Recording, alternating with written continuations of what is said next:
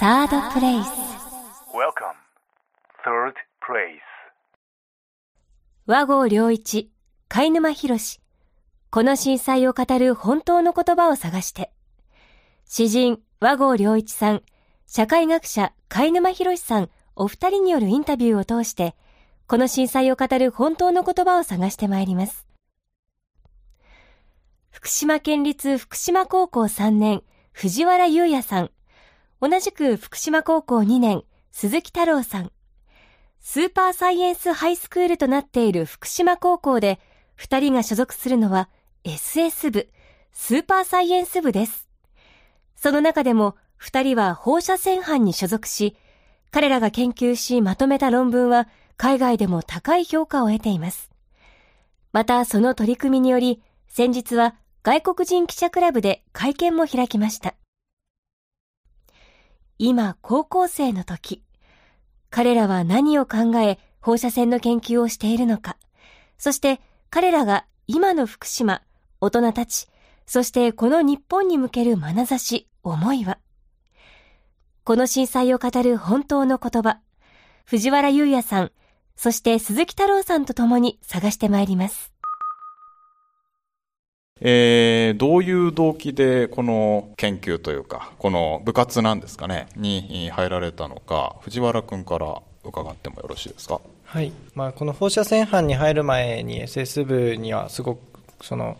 まあ、受験の前から入りたいっていうふうに、SS 部っていうのはまず、えっと、部活なんですね。はいえっと、SSH の取り組みの一スーパ環としーサイエンスハイてス、クールの学校の中に、まあ、スーパーサイエンスををこうやっていくぞという部活ができる。生徒たちの自主的な研究を、その支援していこうっていう意味でこう部活があって、まあ、その部活の中に、うん。まあ、放射線班っていう班があるんですけど、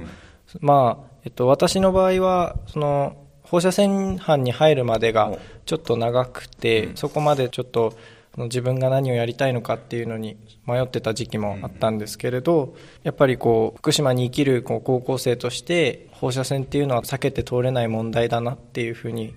思ってこう放射線っていうもの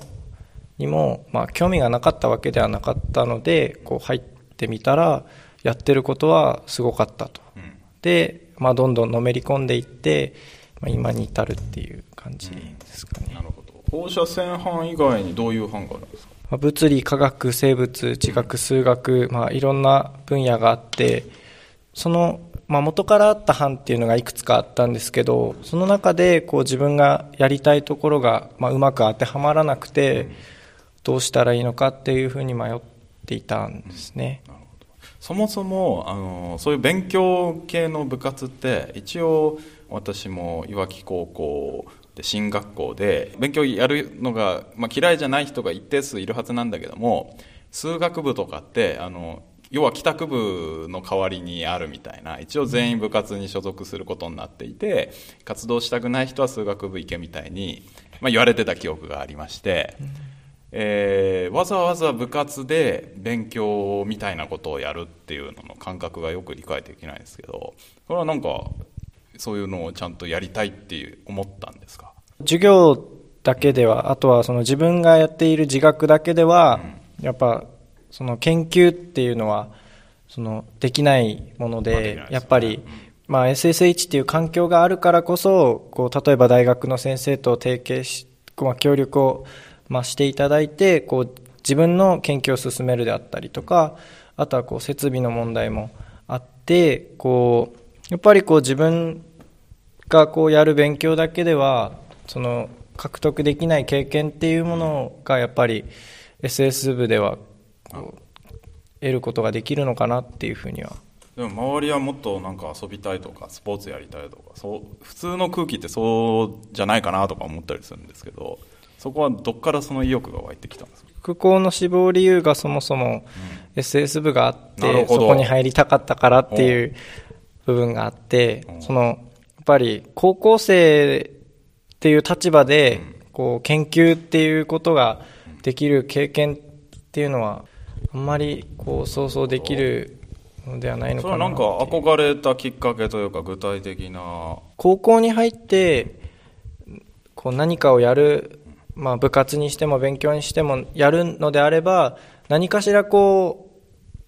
うそれなりにこうなんか自分で掴み取るものがある経験としてこう掴み取って将来に生かせるものがあるといいなっていうふうに思っていてその中でこう SS 部っていうのはあ、ほ他の部活では味わえないことっていうのをたくさん経験できるなっていうふうに、まあ、自分でそう思って、まあ、選んだっていう感じですかね。次鈴木君はなんで今 SS 部で活動をしてるんですか？はい、原子力発電所の事故が一番影響を受けました。事故が起きて当時放射性物質がこう拡散したとかそういったのですごい、えー、と不安を煽るような不安になる情報が出回ってて、えーその上でじゃあその放射線っていうのは実際どんなもので、えーどのように危険なのかっていうことに興味を持ってで、その時はまだ興味を持った程度だったんですけど、えー小学、その頃小学校で、中学校に進んで、えーそろそろ進路を決めるっていう頃に、えーと福島高校には、えっ、と、SS 部があって、放射線班っていうのがあるぞと。じゃあそこに行けば、えっ、と、自分の気になることとか、えー興味があることを深められるんじゃないかということで、福島高校に入学して、えっ、と、SS 部、放射線班に、えー入りました。やっぱり真面目ですよね中学校の時とかはなんか部活とかやってたんですか？中学の頃は、えっと、もう SS とか全く関係なくて、水泳部でした。水泳部やってたと、その意欲はどこから来てるんですか？そのやっぱり震災原発事故はすごい影響を自分の人生に与えてると思いますか、与えていると思います。うん、で実際に入ってみてどうですか？楽しいですか？すごい楽しいです。その、今まで自分が知らなかったこと、それこそ放射線なんて事故がなかったら一生、それこそ一生、えっと、知らなかった、興味を持たなかったことなので、そういった自分の知らないことを探求できるっていうのはすごい楽しいです。まあ、大人に基本話を聞くことが多いんですけど、まあ、子供が混乱よく子供がいろいろ傷ついてるみたいな言い方されますけども、まあ、子供が傷ついてるというよりはむしろ親がすごい混乱しているのを見て子供たちがまあそれにえー影響を受けて不安になるみたいなですね構造があるのかなというふうにいろいろ話聞いてると思うんですけどやっぱり震災原発事故直後はすごい混乱していて周りのそれは学校の先生もそうだし親御さんとかあるいは友達の親がこう言ってるとか、なんかいろいろパニックになってたなみたいなそういう原体験みたいなものっていうのはあるってこと？ですかね。一つ挙げるとすれば、事故当時は父がすごいその調べる人でいろいろとこう調べてこう教えてくれるんですよ。で、えっと、母親の方は、まあ、母親自身も調べて教えてくれるんですけど母親がこう結構心配性で子供に何か影響があったら大変だということで、えっと、僕とあと僕に兄がいるんですけど僕と兄とあと母親で、えっと、一時期避難してた期間があったんですよ。で、えーその帰還してからもいろいろと情報が回ってくる、聞く、えー聞くようなことがあったんですけど、えっとやっぱり不安になるような危険だとか危ないとかそういった情報ばかりで、えー、と避難した先でもストレスをストレスになるような話ばかり聞くことはありました、という中でやっぱりまあちゃんとその事実がどうなってるのか自分の手で調べてとか、はい。やっぱりそういうことをやりたいとはい。思ってきたという感じですかね。そうですね。自分自身で知ってそれを、えっと深めていきたいということで。1年活動してなんかだいぶものの見方が変わりましたか？そういった意味では。小当時だから小学校高学年だったわけですよね、はい。えっと、そうですね。変わったというより、えっと、その頃は、えっとまあ、自分で調べるようなこう手段っていうのがなかったっていうのもありますけど基本的に相手から情報を受け取る側ただ単に聞くだけの側だったんですけど今こうして、えっと、放射線班として活動して、えっと、実際に自分で調べて自分自身で知識を身につけてで機会があればそれを人に伝えていくっていう立場になれたとは思います。そこら辺は藤原君はどうですかね。やっぱりあの当時の混乱の記憶っていうのもここら辺で暮らしていたら当然あったでしょうし。私が住んでる地域は、えっと、電気と水道が止まってしまってその電気がない中での暮らしだったので、情報っていうものがあんまりこう、まあ、ごくあの普通に暮らしている時よりは少なくて、まあ、そのなんかラジオについてるような小さな、まあ、テレビ画面でこうテレビを見ながらこう情報を聞いててもその何が危なくて今何が起こっててその中の何がこうキーワードポイントでそれがどういうものなのかっていうのも、まあ、十分に理解できないままとりあえずこう福島が大変なことになってるっていうことしか分からなくて、うん、父が結構顔が広い人で、うん、のいろんなところから話を持ってきて、うん、なんか福島は大丈夫なんじゃないかなっていうふうには、まあ、よく言っていたのでなんか釈然とはしないけれど、まあ、親が言ってるから大丈夫なんだろうな、福島はこう、まあ、大丈夫なんだろうなっていうふうなも思いはあって。でも今その、まあ、中学に上がってもずっとその釈然としたモヤモヤっていうのは消えなくていつになったらこのモヤは晴れるんだろうっていうふうに思っててで高校に入って SS 部でこう研究するっていうことになった時に放射線斑っていうものがあることを知ってこれなら分かるかもしれないっていうことで、まあ、入ってやったら、まあ、見事にもやは晴れて人から聞く人づてに聞くとどうしてもこう自分で得たというよりは受動的にこう入ってきた情報っていうのはどうもこうしっくりこない部分があったりもして、うん、そのその点こう自分で掴んだ情報っていうのは確実性があるように私は思ってました。特にどういう活動をまず放射線を自分たちでえー、線量計をつけて、えー、生活をしてみてで、まあ、それは自分たちだけじゃなくて他の地域に住んでる人にもやってもらうと。あるいはまあいろいろ講義を受けて、えー、放射線の専門家の先生から、まあ、こういう状況なんだって聞いたりみたいな、まあ、そういうイメージでいいですかね知識を得て、はい、そうですね。なるほど。難しくないですか？とやっぱりこう専門用語とか、うん。あと、まあ、独特の考え方みたいなのもあってすごく難しいんですけどやっぱこう、まあ、SS 部っていうのもあるし放射線班の中でやっぱりその講義を受ける回数であったりとか自分自身でこう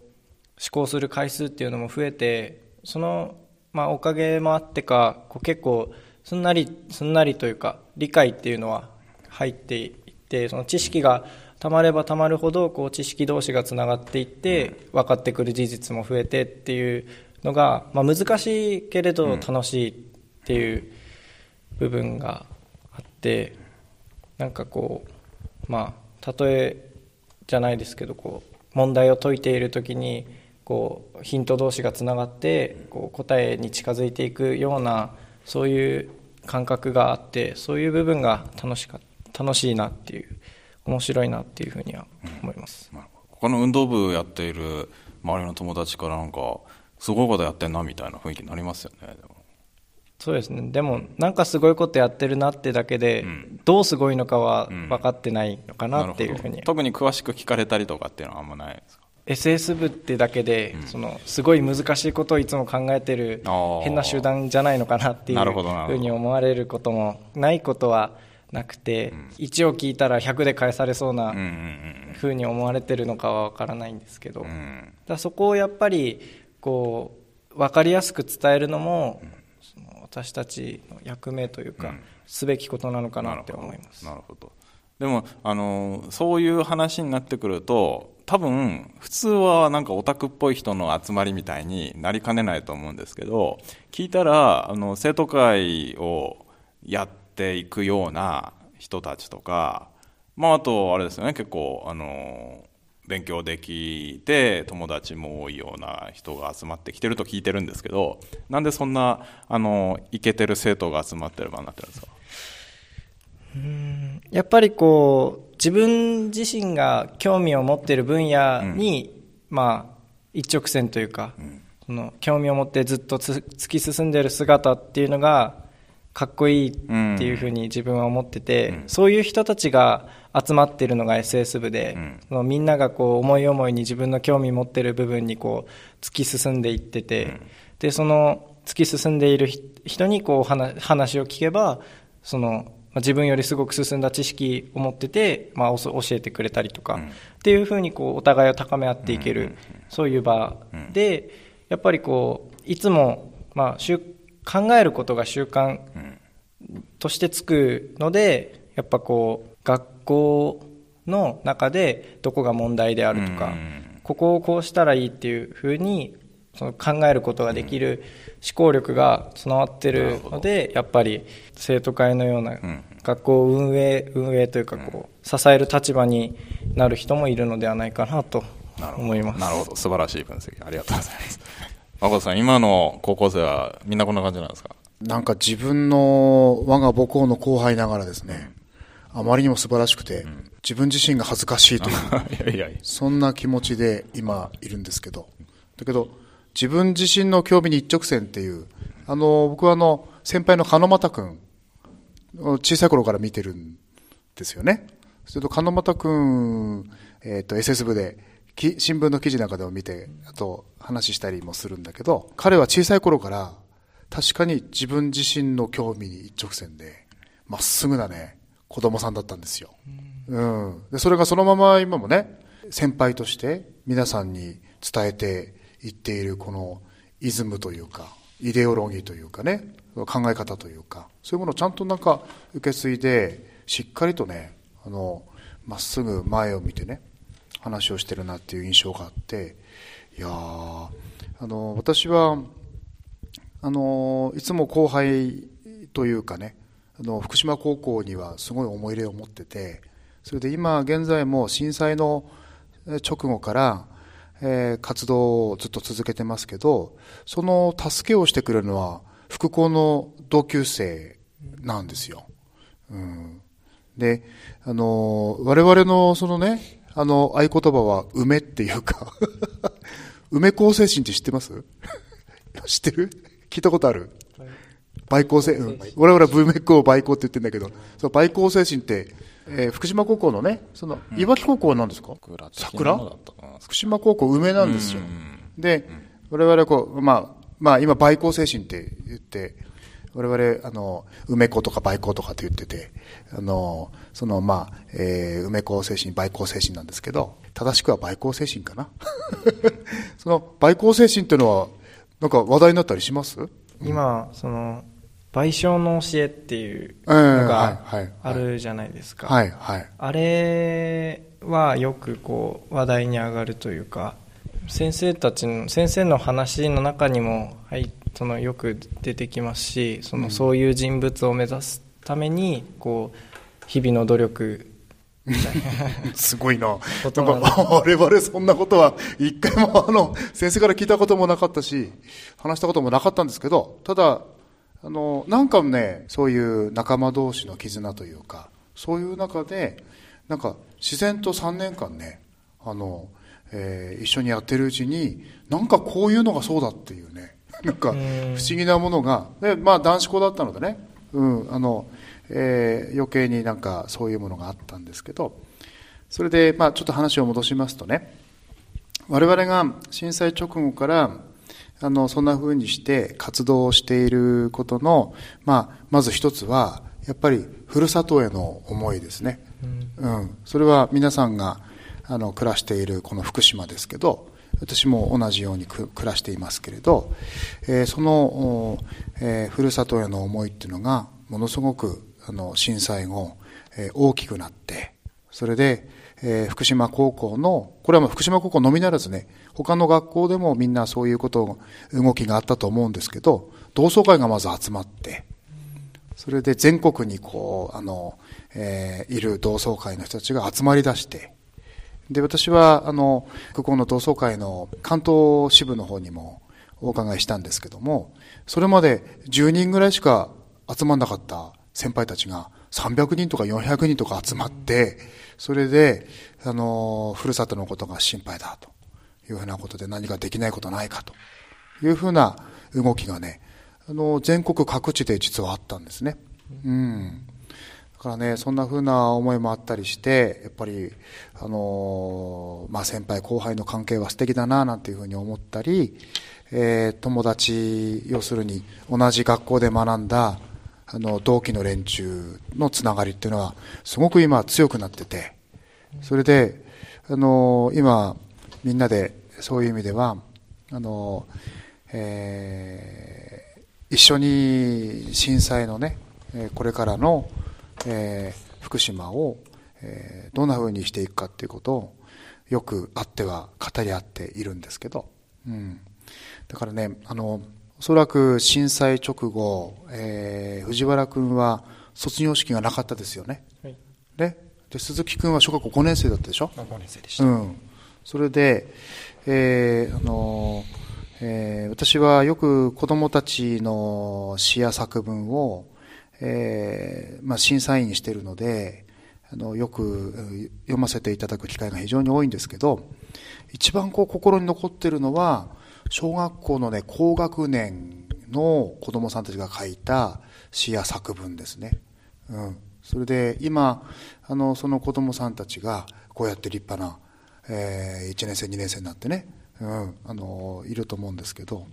あの、もう一度こう思い出してほしいのは、この震災直後ね、あの、えー、その、小学校5年生、6年生の立場で、どんなふうにえー、あの、まず感じたかということと、あと、えー、私はね、あの、渡り小学校の、えー、5年生の作文を読んで非常に感動したものがあるんですけれど、その作文の中身というのは、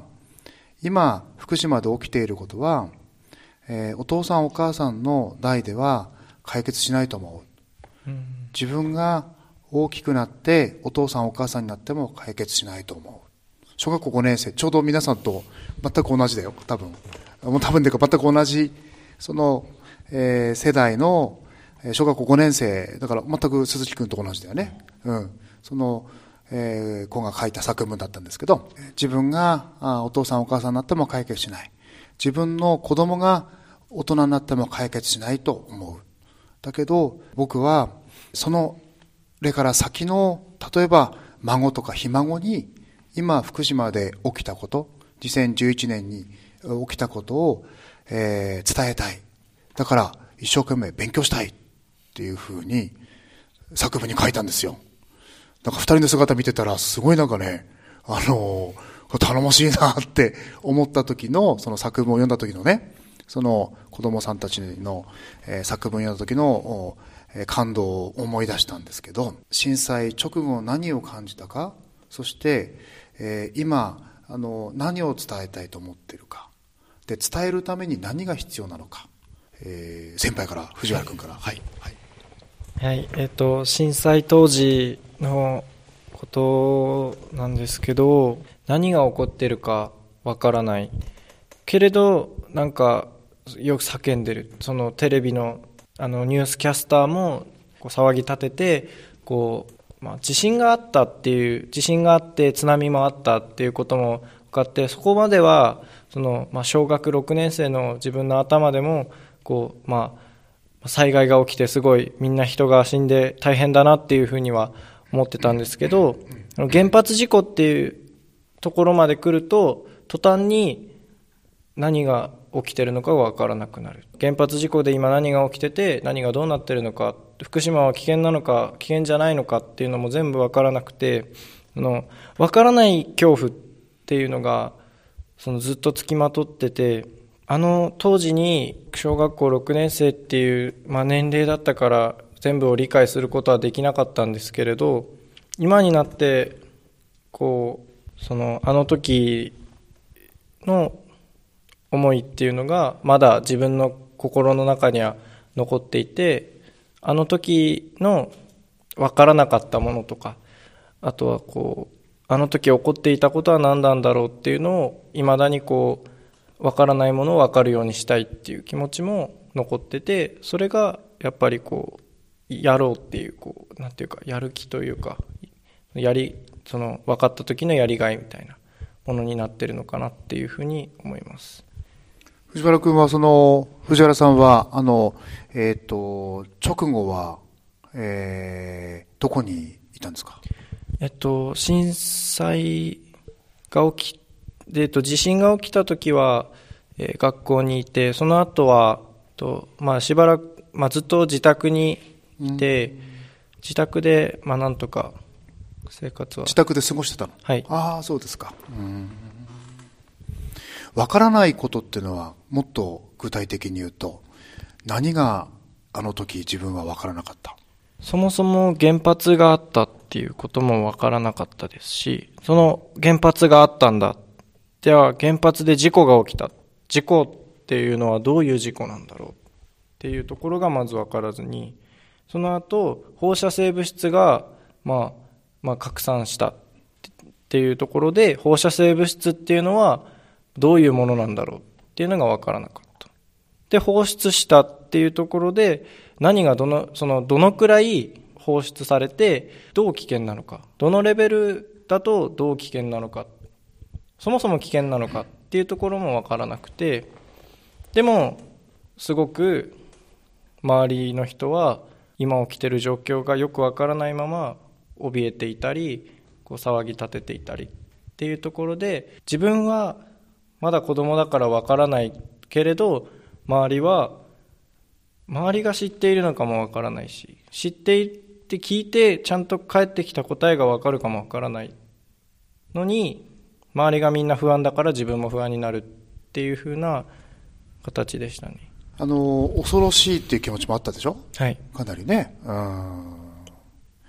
今それを例えばまあ、様々な勉強、研究活動をしているわけなんだけど、そしていろんな方ともお会いしてるんだけど、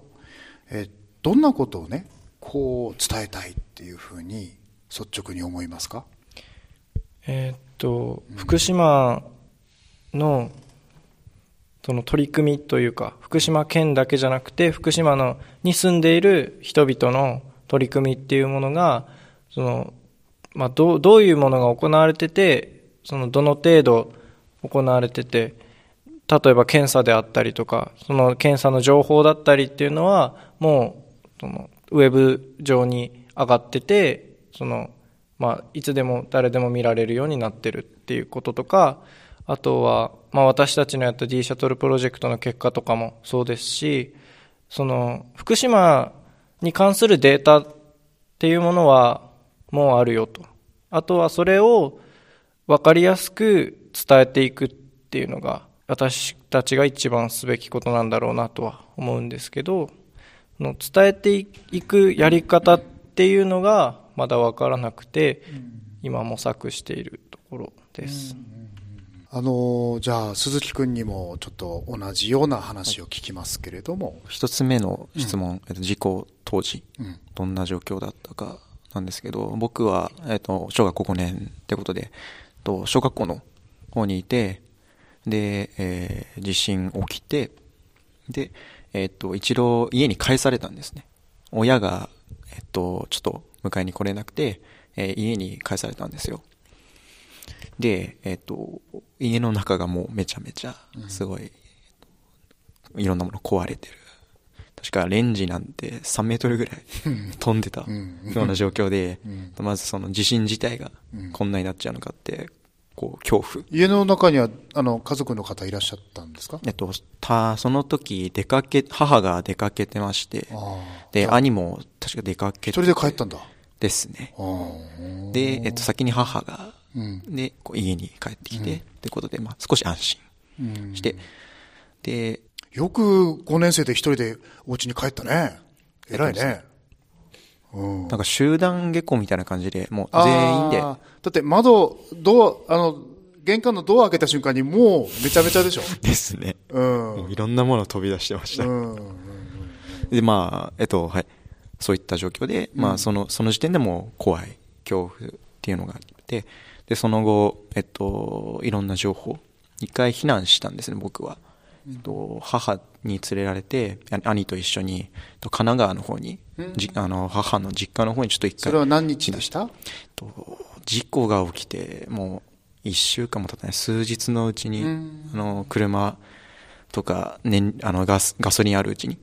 もうさっさと避難しちゃおうということで、えっと、数日のうちに避難して、で、えっと、テレビの方でいろんな情報が来るわけですよ。で、えっと、その神奈川での避難した先でのどう感じたかっていうのもやっぱり恐怖と、テレビとか見てて、えっと、そのアナウンサーさんとか、現場の人たちがすごい、えっと、騒ぎ立てる。うん、騒いでいる。で、えっと、僕自身放射線っていうものに完全に無知だったので、その未知への恐怖、自分がわからないことへの恐怖っていうのがあって、で、えっと、加えて、そのアナウンサーの人とか、テレビの中の人も、で、親も、いろんなこと言って、えっと、騒いでる。ということで、周りの人がすごい騒いでて、それが、こう、本来なら、安心させてくれるような親とかが、こう、不安がってる。っていう姿を見て、えっと、小学生の私は、すごい、ちょっと怖かったですね。その、親が怖がってるっていうのが、あの、一番、こう、恐怖心をかき立てられました。っていうのが、時効当時と、あと避難先での、こう、状況、心境でしたかね。やっぱその直後のあの状況もまざまざとね、あの覚えてね、二人ともいるわけですけど、あのそのことも含めて、今、あのどんなことをね、特にこう伝えていきたいっていうふうに思ってますか？僕がこう個人的に伝えたいのは、その放射線、福島の放射線の事情っていうのを、こう、復興とかそういうのは全く別にして、今福島はこういう状況で、こういう、えっと、あこういう立場に置かれてるっていう事実を、こう、いろんな人に、世界、あ日本だったり世界の人に、こう、広めていきたいっていうのがやりたいことで、こう、その上で、こう、なんて言うんでしょう。自分があしたいこと、目的、目標っていうのは、その事実を知ってもらった上で、その福島自体に興味を持ってもらう。その、聞いてもらった上で、自分から福島について調べてみようっていう意欲を、こう、かき立てることができるような、そんな、こう、情報の発信っていうことをしていきたいと思ってます。なるほど。どうしてそれは復興とは切り離して考えるんですか？こちらの聞いてる方の予想なんだけど、その復興っていう置き換えるんじゃなくって、まず研究にこう専念して、それで、あの、いろんな情報を知りたいっていう人たちが、あの、自分から集まってきてもらいたいっていうことなんですか？集まってきてもらいたいとかじゃなくて、まずは、その、情僕たちが情報を発信する。じゃあそれについて、じゃあ実践調べてみ、あと、与えられるだけじゃなくて、自分から能動的に知識を得ようっていう、そういった、えっと、姿勢を見せ持ってほしい持ってほしい、そう思って持ってほしい。っていう、なんて言うんでしょう。理由で、その、復興とは別にっていう意味で、えっと、はい話させてもらいました。なるほど。まあ、まだまだいっぱい話聞きたいんですが、ちょっとじゃあまた、海沼君にはい。ええ、海沼さんもでも、高校時代はこのような、はっきりとした意思を持ったあ高校生だったやんでしょうかね。すごい羨ましいなと、ええ今話聞きながら思ってました。あのーやっぱり、高校生、まあ、あるいは中学生からそうかもしれないけども、ある面で完全に大人、親、先生の、まあ、庇護のもとであるし、あるいは、まあ、支配、コントロールと言ってもいいかもしれないけども、の元じゃないと動ききれないっていう感覚から、だんだん、あれ、意外と大人もしょうもないやついるなとか、あ、意外となんか難しいこと言ってる話って本質ここだから、これだけ理解しておけばっていう感覚、自分って意外と自由なんだなっていう感覚を持つ時期でもあったと思うんですね。で、あの、自分の場合は、なんかやっぱりそういう議論を、いろんな無差別級でというか、あの、まあ、全国の人と、あるいは大人と交わしたいなと思って、例えば新聞の当初欄に投書してみて採用されるかとかですね。あとディベート、日本語ディベートが当時、あの、教育に取り入れられ出していて、まあ、あの、大会試合に出たりえーしてとかですね。まあ、それはとても今自分にとってはいい経験になっているんで、まあ、そんな自分の過去とですね、重ね合わせながら話を聞いていたんですが、どうですかね？やっぱり、その、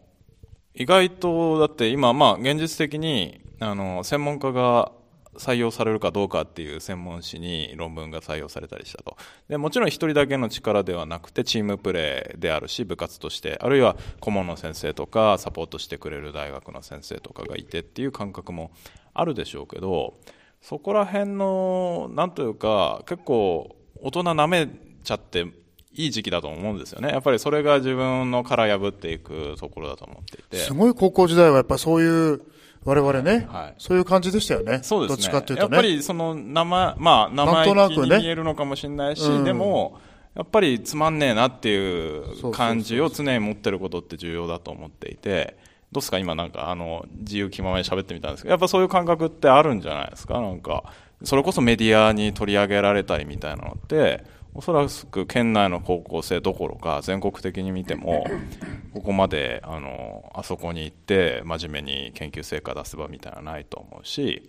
でまあ言ったら放射線の知識とかでもうしょうもない適当なこと言ってる大人とかいっぱいネット上とかで見たりするかもしれないという中でせ世界がどういうふうに見える藤原君は。その、まあ、ネット上というか、でやっぱりこう福島について間違っているというか、っていうこ間違った知識を出してこう周りに広げようとしている大人の人っていうのはよく見かけるのはやっぱりあって、まあ、ああいう大人には絶対なっちゃいけないというか今言え言えることなんですけど今だったらああいう大人にはならないだろうなっていうのはあってやっぱこう放射線班っていう場所で自分の放射自分の住んでる場所のについて調べて、まあ、その他の知識を得てってしてる今はああいう人にはなりたくないなっていう気持ちはあって。でもそういう人たちは、まあ、どんどん追い抜いていくというか、それより自分の先に、自分がその先に先に正しい情報を持っていく。で、その先にはやっぱりこう、研究にもこう、助言をいただいたりしてくださった、まあ、大学の先生、いい方の大学の先生っていうのはたくさんいて、そういう人を目指して、こう、まあ、進んでいく、いきたいなっていう気持ちが多くて、周りを見ても、大人でも、こう、そのちゃんとしたことを言ってるちゃんとした大人と、ろくでもないことを言ってる、まあ、ろくでもない大人っていうのはいて、そういう人たちの区別が、まあ、だんだんつけられるようになってきて、ちゃんとした大人の人たちを、こう、目指して頑張っていきたいなっていうふうに思いました。昔は、その、大人っていうだけで、自分よりすごい人で、何でも知ってて、かっこいい人だっていうふうには思ってたんですけど、やっぱり大人の中にもいい人と良くない人はいて、その中のいい人を追いかけていいこうっていうふうに思いました。鈴木君はどうですか？この大人の見え方の変化みたいなのあります大人のえっとですね、うん。先ほどあの藤原先輩もうん。おっしゃってたんですけど、その SNS とかいわゆる僕はツイッター結構見るんですけど、うん。そのツイッターで、まあ、大人の方々がいろいろなことを福島について議論してるなということがあって であの藤原先輩とはちょっとあの見方が違って例えば僕の立場は、うん。まあ、福島っていうのはそんな危険じゃないんだようん。っていうことでこう、まあ、今いろいろ発表させてもらってる立場なんですけど、えまあ、ツイッターとかだとやっぱりいや福島は危険だと、あんなとこ住むべきじゃないと言ってる方もいるじゃないですか、そういった方のツイートとか見てるとその、まあ、もちろんちょっと不愉快な気にはなりますけど それ以上にあのなんでこの人はこういうことを言ってるのか、うん。えっと、じゃあその根拠はどこにあるのか。とか、えっと、なんでその人がそういった、えっと、い意見、考えを持っているのかっていうのに、えっと、すごい興味を持つ。なるほど、うん。でそれを想像して、ちょっと、まあ、画面見てニヤニヤしたり することはよくあります。だから、ん。えっと、大人の見え方というよりその人が考えていることに対するこう意識の持ち方、なんでそういうことを考えてるのかな。逆にじゃあ君はなんで僕と同じ考えを持ってるの？違う考えを持ってるの？っていう方向あそういう見見方が身についたとは思います、あとおそらくあの大人にこう利用されてるとかいう大人も出てくると思うんですよね。これだけ活動すると、で、まあ、そこは非常に難しくてあの利用されてようがいろいろまあ、あの自分たちで成果出してるからいいんだという開き直りとかもあるかもしれないしあのある面ではやっぱりそれはうんとまあ、大変失礼な言い方になってしまうかもしれないですけども頑張ってるねって言う言わみんな当然褒めてくれると。多くの人は褒めてくれてでその褒められる中で無理しちゃっているんじゃないかっていうあの上から申してしまうようで恐縮なんですけどもやっぱそういう心配を多分してる人もいるかなとも思うしでもやっぱりこういうこれだけのいろんな機会を経ていることによってえー、いろいろ自分も成長できてるなみたいに思うところもあるかもしれないしまずそのなんか背負いすぎて疲れたりはしてないですかっていうところについてはどうですかね？結構これ福島の高校生あの復興のこの取り組みだけじゃなくていろいろあると思うんですよ双葉の復興を支えますとかってやっぱり言う高校生をやっぱり一方ではもうすごいね頑張ってねっていう声といやでもあれはちょっと大人になんか利用されてかわいそうだみたいな言い方とでそれ多分現場からしたら利用されてるなんてお前何様だって大人に思うところもあるかもしれないしまあでもあの、まあ、確かにそう言われたらなみたいなのあるかもしれないし。藤原君は利用されてるかされてないかとかっていう議論は別にこう必要ないと思ってて、うん、利用されてようがされてまいが自分たちはその望んだことができてるしそれによって出てきたデータで福島以外の人がそのデータを得て福島についてのこうイメージを改めてくれるかもしれないっていうところで別にその大人に利用されてるようがされていまいが結局のところ自分たちはやりたいことができてるしそれの成果がま世に出ることでいい影響があるのではないかっていうところで、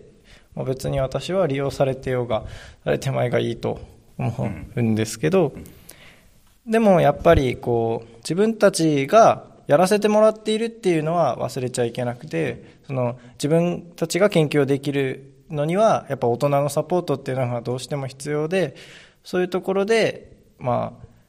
あさせてもらっているっていうふうには思ってますけどの周りの人たち周りの大人の人たちがその利用しようっていうふうに思ってはいないって信じているので、まあ、されていっても、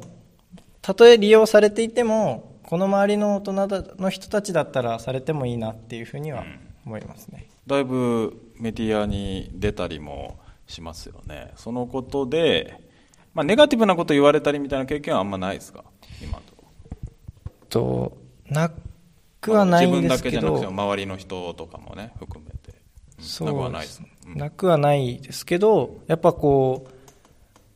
どっちかっていうとやっぱ頑張ってるねとか、うん、すごいねっていう方が多くてそのネガティブな方を見ている暇もないというかそんなそそっちを見ているよりは大多数の頑張ってるねっていう人たちのためにやっぱ自分も頑張ろうっていう気になるしそのまあ、どっちを見るかによってすごくこう気持ちモチベーションっていうのは変わるなっていうふうには思いました。やっぱりこうネガティブなことを言う人っていうのはそれはもう多分どんなことを言おうが多分そういう人たちは出てきてそういう人たちをなくそうとするのはその自分としては効率的ではないのかなっていうふうに思います。鈴木君はどうですか？僕自身そのネガティブなことを言われたりっていうのはないんですけど、まあ、仮に、まあ、多分いるとは思うんですけど別にそのネガティブな考えを持っててもいいと思います。そのネガティブな考えを持ったその理由っていうのもその人にあると思うのでその人の理由あその人が考えたことに基づいてそのネガティブなことを言っているのであれば僕は別にいいと思います。いろんな期待をされて疲れるみたいなことは特にないですか、まあ、自分で選んだ道っていうのもありますしそれ疲れるとかそのその背負ってるっていう感覚は、まあ、全くなくてむしろこう自分が、まあ、他のところではできなかったのをこうどんどんできているっていうので幸せというか楽しいっていうのを感情しかないです、ね、なるほど。藤原君は3年生ということで、まあ、あの進路選択というか大学のこととかも考えなくちゃダメだと思いますけども何か活動が今見えてる将来につながりそうな感じとかあるんですか？将来これやりたいなっていう。やっぱりこう福島やっぱ福島高校で放射線の研究をしてしたっていう経験はこう何かしら自分の人生には影響を及ぼして及ぼしたいなっていうふうには思ってやっぱこうその放射線に関する研究っていうのをここから将来も続けてやっていきたいなっていうふうに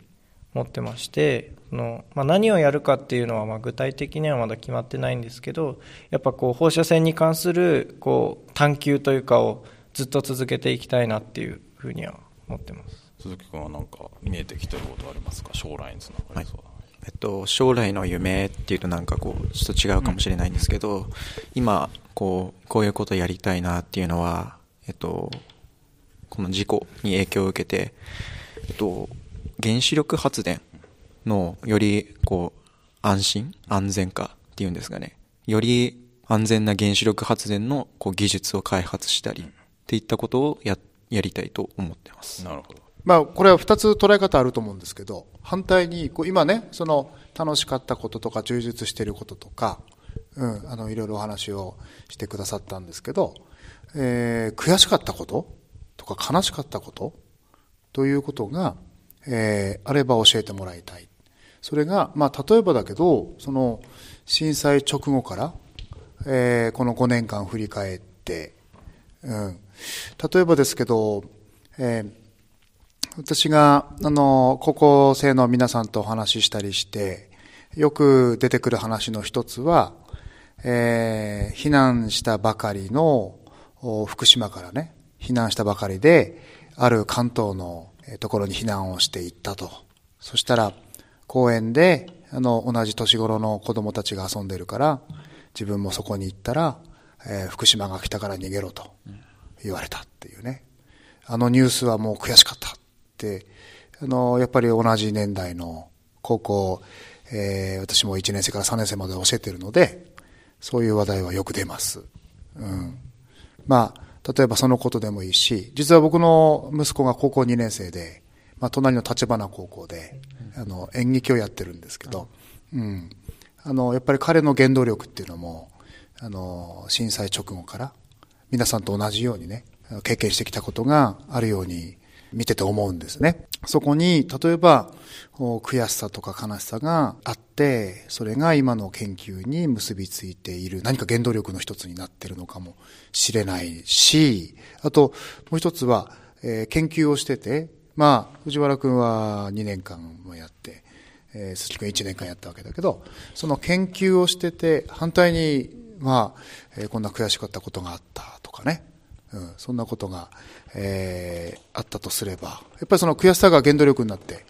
何か乗り越えようって人間は思うわけなので、なんか、あのー、二つのあの捉え方で捉えてもらって構わないんだけど、うん、何か思い浮かぶことあれば教えてください。自分は結構こう、運がいいというか、のまあ、福島から避難するとかいうことはなくて、ずっと福島で震災後も暮らしてきたので、こう、まあ、なんていう誹謗中傷みたいなことはなくて、まあ、そういうところではこう運が良かったというか幸運だったなっていうふうには思ってそういうところでの悔しさとか悲しさっていうのはあまりなかったんですけどその、まあ、研究の成果を、まあ、いろんなところでこう発表させていただく機会とかっていうのはあって、まあ、その中でこう質問っていうものが結構来ることがあってこういうここはどういう意味なんですかっていう時にこううまく伝えられなくて、まあ、相手の人がそのあんまりこううまく理解していないままこう質問が終わってしまうっていうところがあってそこでやっぱ自分のその説明力というか分かりやすく伝えるその自分の持ってる知識をこう相手にこう分かりやすく伝えるっていうことがまだうまくできなくて研究を始めてまあ2年弱ぐらいになるんですけどやっぱ今でもそういうところはどう伝えていいのかっていうところがまだ分かんなくていつも悔しい思いはしてでも、まあ、それがあるおかげでこうなんていうか自分自身ももっとなんていうか学んでいかなきゃいけないなっていう気持ちにはなります。すごくこういろんなものに通じてる考え方をね藤原君はしてると思うんですけどあのまあ私もいろんな高校生生徒さんと接しててあのやっぱり震災経験してねそれで大きくあの何かが変わったというか気持ちが前向きになったとかねそういうふうなあの姿を見ててあるあの生徒さんはやっぱり同じあの高校2年生の彼はあの政治家になりたい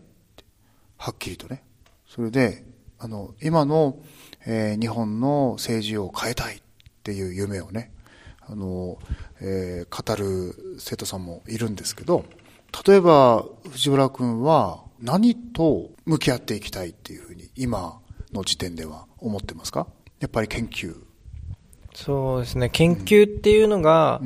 なぜそもそも研究をするのかって考えたときに、やっぱこう自分が知りたいこと、自分がわからないことを分かるようにする、もっと深めていくっていうために研究ってするもの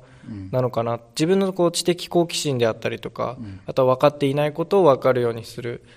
まあ、まあ、研究っていうのはまあそれだけじゃないとは思うんですあの例えばこう人の役に立ちたいとかとかその人の、まあ、社会の役に立ちたいから研究をするっていうのもあるとは思うんですけど、うん。私としては、まあ、震災起きた直後からあるまだ残ってるこう心のわだかまりなわからないことだらけだったっていうあの経験をみんなにしてほしくないというかまあモヤモヤがあるのはいいんですけどそれを残してほしくない。自分自身の手での分からないことを分かることに変えてほしいっていう気持ちがあってそれはまあ自分個人でもすごく思ってて分からないことがあったらこう分かることに変えて自分自身で理解してで分かることを他の分からない人に伝えていって分かるようにしたいそうするとこうみんながこうなんかすっきりするんじゃないかなっていう、そのイメージ的にですけど思っててそういうところでやっぱこう、わからないから避けるとか、わからないから逃げる。よよくわからないっていうものに対して、こう、どう接し、向き合っていくかっていうものはずっと考えていることで、やっぱこう、自分の知識が及ばないものでも逃げずに、こう、見てみる。で、今自分が持ってるもので、どこまでわかるのかっていうところを、ずっとやっていきたいなって思ってます。それがあれでね、こう、藤原君の、それが一つのやっぱり情熱だよね。うん。で、その情熱を、こう伝えるっていうことが、ひょっとすると、あの、えー研究を伝えるっていうことと、すごくこう重なっていくんだと思うよね。うん。だからそれが、こう、何かうまく伝えられなかったっていうのは、実は研究の成果を、えー伝えられなかったことじゃなくて、その藤原君の情熱、持ってる情熱ね。うん。藤原君のその、あの、研究に向かっていく姿そのものが、なんか、こう、えー藤原君が伝えたいもう一つのことなのかもしれないですね。うん、なんかそんな風に思いましたけど、えー鈴木君、あの、えー話が今、かなり、あの、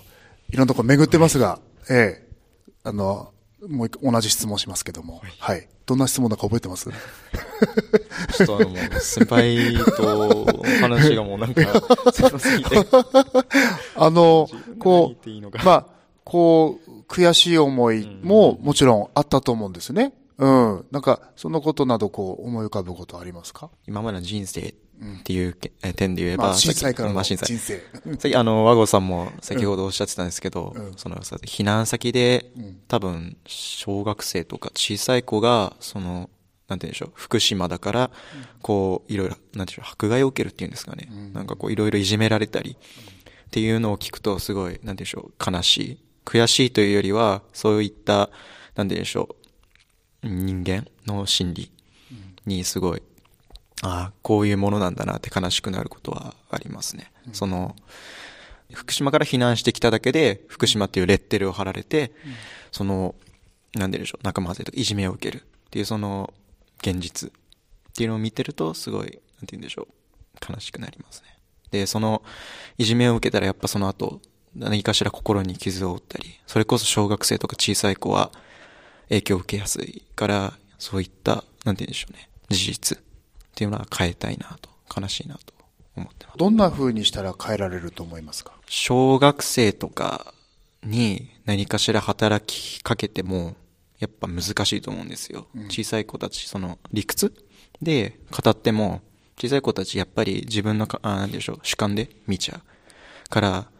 小学生にこう語りかけ、あ小さい子たちに語りかけるのは難しくて、やっぱ親、大人とか、まあ、もう一つ下げれば高校生とか中中学生もですかね。そこら辺の少し上の世代から、こう、なんて言うんでしょう、説明というか、福島について、そう説明して、それを自分の子供に対して、小さい子に対して、えっと、話してあげるっていう形が、なんて言うんでしょう、一番いいんじゃないかなと思ってます。やっぱりその事実をまず知ってもらうってことだよね。ですねその大人の、はいえーあの、方々に、えー事実をちゃんと知ってもらった上で、はいで鈴木くんが言うように、えーさらに自分たちが知ろうと思う大人たちが、はいきちんと子供たちに伝えていくっていうことだよね。はいうん。二人ともね、そのつぶらな瞳で、今のこの、あの、日本をどんな風に見てますか？この大きな質問ですけども。今の日本はとどんなジャンルでもそうなんですけどやっぱり日本っていうところはやっぱすごくいいところだなってって思ってその他の国よりも、まあ、例えば、まあ、具体例で言うと治安がいいとかのやっぱりこう先進国だからこうなんていうかまあ、経済が他と比べて安定しているっていうところもあるしすごくいい国だと思うんですけどその変えるところが結構あってそういうところを変えていくっていうのはその今今その変えていかなきゃいけない制度の中で行政であったりとかを行っている人たち今の今の政治家であったりとか今の世代の人たちが変えていこうって言ってももうその変えていかなければいけない制度の中で物事を行ってしまっているっていう事実があってそれを疑問視してこうここは課題なんじゃないかっていうふうに思えるのはやっぱりこうなんていうかももっと次の世代若い私たちみたいな世代ではないかなと思うのでやっぱり変えていかなきゃいけない部分は多くて多くてこう自分たちも全て変えきれるかでその変えるのも正しいのかっていうのもまだわからないんですけどやっぱりそのわからないをわからないままにしないでこう常に考え続けていきたいなっていうふうには思っててそういう部分でやっぱり日本っていうのも次の世代が考えていくべきもののこれからどうやったら良くなるのかを考えていく一種の研究対象じゃないですけど日本を研究対象にして考え続けていくことでより良い日本っていうものができていくんじゃないかなっていうふうに思ってそういう点でまあ私は放射線の研究っていう分野ですけどこう考えていくっていうのをみんなに広めていきたいなと思ってます。先輩の言うことを、なんか、すごい行政とかいろんな言葉を使っててすごいなと思ったんですけど、えっと僕が、すげえなって。あの僕がその、えっと、なんて言うんでしょう、日本、日本全体、日本全体だけじゃなくて、それこそ世界全体に求めたいことになっちゃうんですけど、その、身の回りのこと、様々なことに疑問を持つ、あの、姿勢っていうのをぜひとも持ってもらいたいなと思ってます。で、どういうことかっていうと、その、身の回り、それこそテレビで何か、例えばこれこれこうで体にいいんですよとか、そういった、えっと、事実を事実として受け入れるんじゃなくて、じゃあそれってなんでそうなるのっていうふうに、えっと、どんな小さなことでもいいから、身の回りのことについて疑問を持つ。で、そこから、こう、探求していく、研究していくような姿勢を持ってくれれば、グローバルに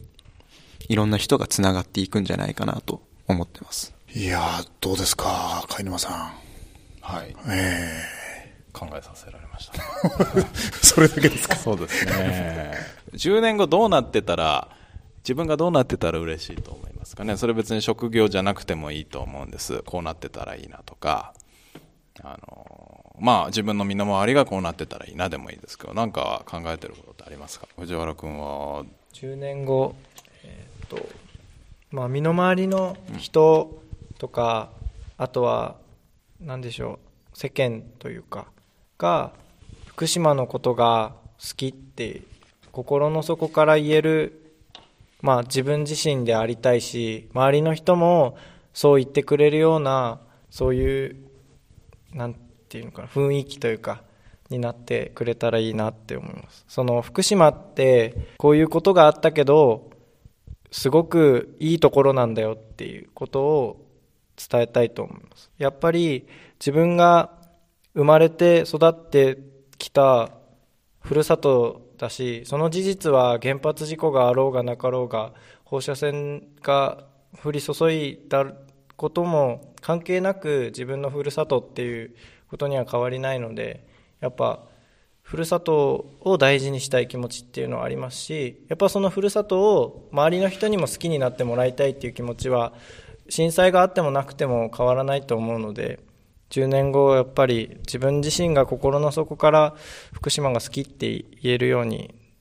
なっていたらいいなと思いますそこですみません。やっぱり自分が、自分自身が高校生の時って、福島とかいう主語で、福島がとか、あんまり考えなかったんですけど、それはあれですか、今の高校での活動とかを通して、そういうふうな